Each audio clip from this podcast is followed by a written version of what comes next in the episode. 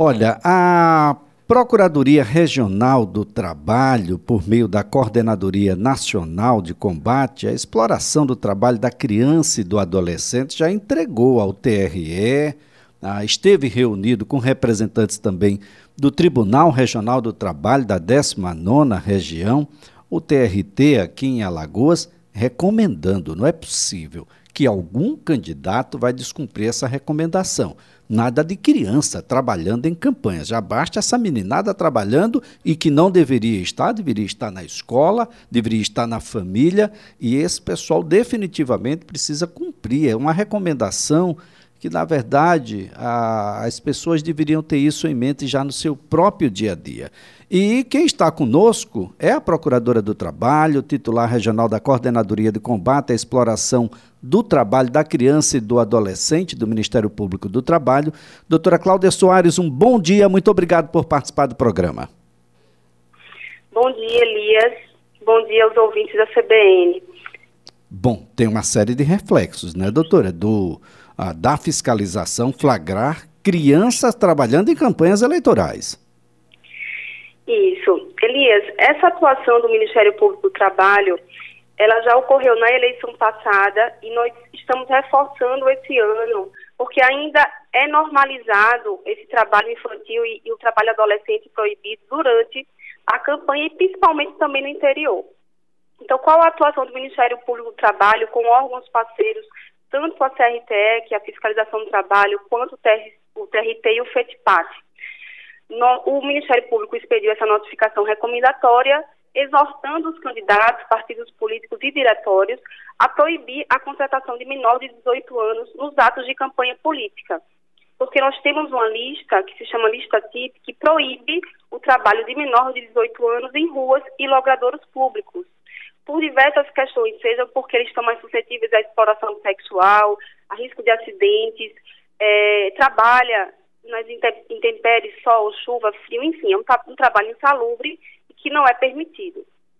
A nossa articulação com o TRE, né, que foi fruto da nossa reunião interinstitucional, foi justamente para obter uma parceria, mediante articulação de compartilhamento de informações para permitir uma fiscalização mais efetiva desse trabalho infanto-juvenil proibido na campanha. Bem, a Procuradoria Regional do Trabalho tem um trabalho que é histórico aqui no estado de Alagoas, gente. Importante destacar o trabalho escravo e o trabalho de crianças e adolescentes que antes acontecia aqui a, a, olhos vistos e que, graças à fiscalização, ao empenho, à dedicação dos procuradores do trabalho aqui no estado de Alagoas, a, é, isso virou uma exceção. Mas a gente não pode perder, não é, doutora, de vista a necessidade de continuar fiscalizando, continuar recomendando para que a prática ela seja de fato a esquecida. Isso era uma cultura que se tinha aqui no estado de Alagoas, não deve ser diferente em outros estados nordestinos, mas uma cultura que a gente precisa modificar para sempre. Isso é verdade. Elias, a pandemia ela também teve um importante fator né, no agravamento desses índices de trabalho infantil.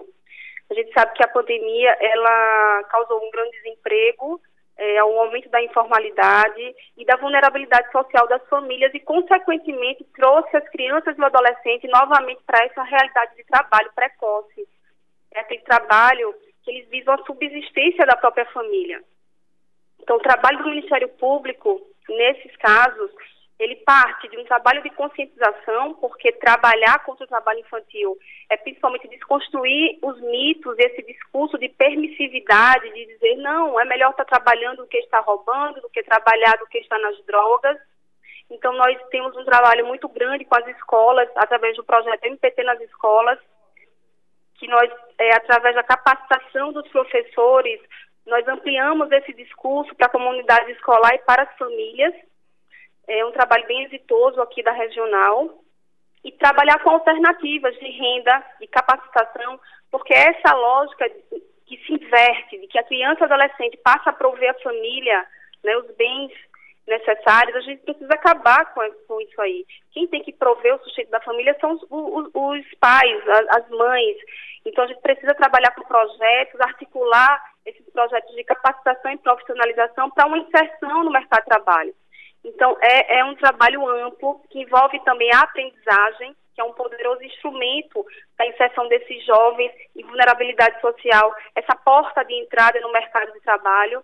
Então, a série de, de ações que nós adotamos, isso tudo tem que ser pensado estrategicamente, incluindo a própria rede de proteção, que tem que estar fortalecida para enfrentar esse desafio pós-pandemia. É, alguém pode achar inocente, doutora, crianças distribuindo santinhos, colocando-os lá no seu bairro, na sua localidade, aqueles santinhos nas caixas de correio, recebendo normalmente ah, um dinheiro bem pequeno ou nada, ah, ou simplesmente essas crianças estarem ah, adesivadas, literalmente, ah, com material de campanha dos candidatos, mas de inocente não tem nada. Isso tem um crime aí acontecendo. A repercussão do ponto de vista eleitoral, doutora, para candidatos e coligações e partidos e até mesmo a da conivência de pais e responsáveis acerca de uma situação como essa? Assim, Elias, a nossa pauta lá no TRE foi justamente essas questões. Quais são as repercussões também nós podemos tirar de uma situação como essa? Uma vez identificado o trabalho infantil ou adolescente abaixo de 18 anos na campanha eleitoral, quais são os encaminhamentos? O primeiro, do ponto de vista eleitoral, isso pode ser considerado de forma ampla como uma propaganda eleitoral irregular. Né? Então, aí, é, o TRE irá adotar as providências cabíveis em caso de denúncia. No âmbito trabalhista, há a formação do vínculo com o candidato ao partido político, né, daí as consequências trabalhistas. Esse trabalhador, seja uma criança ou um adolescente, ele tem que ser imediatamente afastado dessa atividade, reconhecido o vínculo e é, o pagamento das verbas revisórias correspondentes. Além disso, o Ministério Público do Trabalho pode sim ajuizar uma ação civil pública é, no sentido de que aquele candidato, aquele partido político se abstenha, e é uma tutela inibitória, de contratar esses menores de 18 anos, além do, do pagamento do dano moral, dano social a, direcionado à sociedade. Bem, há também, uh, doutora, uma possível exposição exagerada. Isso não quer dizer que as crianças não possam aparecer nas campanhas eleitorais, principalmente quando a proposta diz respeito a um equipamento voltado à criança, a uma ação voltada à criança. Mas essa exposição ela precisa ser benéfica às crianças, não pode ser uma exposição qualquer, né, doutora? É, em termos de trabalho, Elias, eles não podem trabalhar, né? É, salvo esse trabalho em plataformas digitais, que tem que ter uma autorização específica, que é um trabalho como outro qualquer, e plataformas digitais, entendendo o Instagram, por exemplo, né? O uso da imagem da criança, existe toda uma regulamentação para que uma criança ceda seu, o seu direito de imagem nesse tipo de situação. Mas esse é o menor dos danos, né? Eu acho que o que a gente precisa combater é essa naturalização do trabalho do adolescente e da criança nas campanhas, porque há por trás disso aí um racismo estrutural.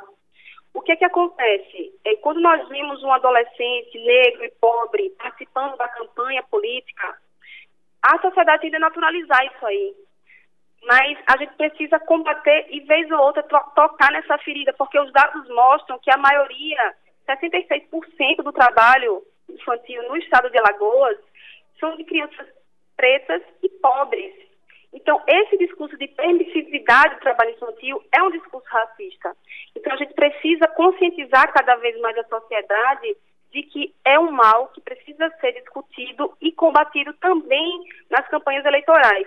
É, eu, eu escutei até uma entrevista da doutora Solange, é, Jurema, no sentido da superexploração dos jovens nas campanhas. Né? Eles são remunerados, assim, os valores são ínfimos eles passam dia, o dia na rua, né, com as bandeiras, na panfletagem. Então, eles têm mais de 18 anos, mas também tem essa superexploração dessa parcela da população. E foi uma entrevista que as colocações foram muito lúcidas e casa né, com essa nossa atuação aqui também no Ministério Público. Agora, doutora, quais são os próximos passos? Ah, o pedido foi feito a, ao TRE, ah, os partidos ficaram obrigados a se manifestar acerca ah, dessa, dessa compreensão que devem ter os partidos e, claro, da responsabilização de quem não cumpre? Então, Elias, os próximos passos são os seguintes: os partidos receberam essa notificação recomendatória, são obrigados a encaminhar ao Ministério Público do Trabalho os contratos firmados com pessoa física ou pessoa jurídica que trabalhem na campanha, bem como o CPF de todos aqueles que de alguma forma participarem dos atos de campanha. É, junto com o TRE, nós vamos colher essas informações da prestação de contas parcial e final dos candidatos e através do CPF a gente vai fazer uma fiscalização indireta para saber se teve é, alguém, algum trabalhador com idade inferior a 18 anos trabalhando. Então há essa obrigação de envio de documentos ao Ministério Público do Trabalho e aí junto com o TRE, através de uma cooperação técnica, nós vamos fazer uma análise dessa, dessas informações que os candidatos encaminham ao TRE e através da Receita Federal fazer o cruzamento de dados. Então vai haver uma fiscalização sim, além de uma fiscalização em loco, de forma estratégica, em atos de campanha. Essa fiscalização em loco, nos dias dos atos, aí ela será composta pelo Ministério Público do Trabalho, pela Superintendência Regional do Trabalho e os demais órgãos que atuam na fiscalização e no combate ao trabalho infantil. Doutora Cláudia Soares, estaremos acompanhando para e passo toda essa situação. Antes de mais nada, parabenizando a ação a, desenvolvida aí pelo Ministério Público Tra do Trabalho e desejando aí de que os partidos, candidatos, coligações, enfim, todos aqueles que estão associados ao pleito, aceitem a recomendação de bom grado e faça disso um aspecto cultural permanente nas campanhas. Nada de explorar as nossas crianças. Definitivamente isso não é muito bom. Aliás, nada bom. Doutora Cláudia, um bom dia, muito obrigado. Eu que agradeço, Elias, em nome do Ministério Público do Trabalho, pelo espaço. Olha, Cláudia Soares é a procuradora do trabalho, titular regional da Coordenadoria de Combate à Exploração do Trabalho da Criança e do, do Adolescente, lá no Ministério Público do Trabalho.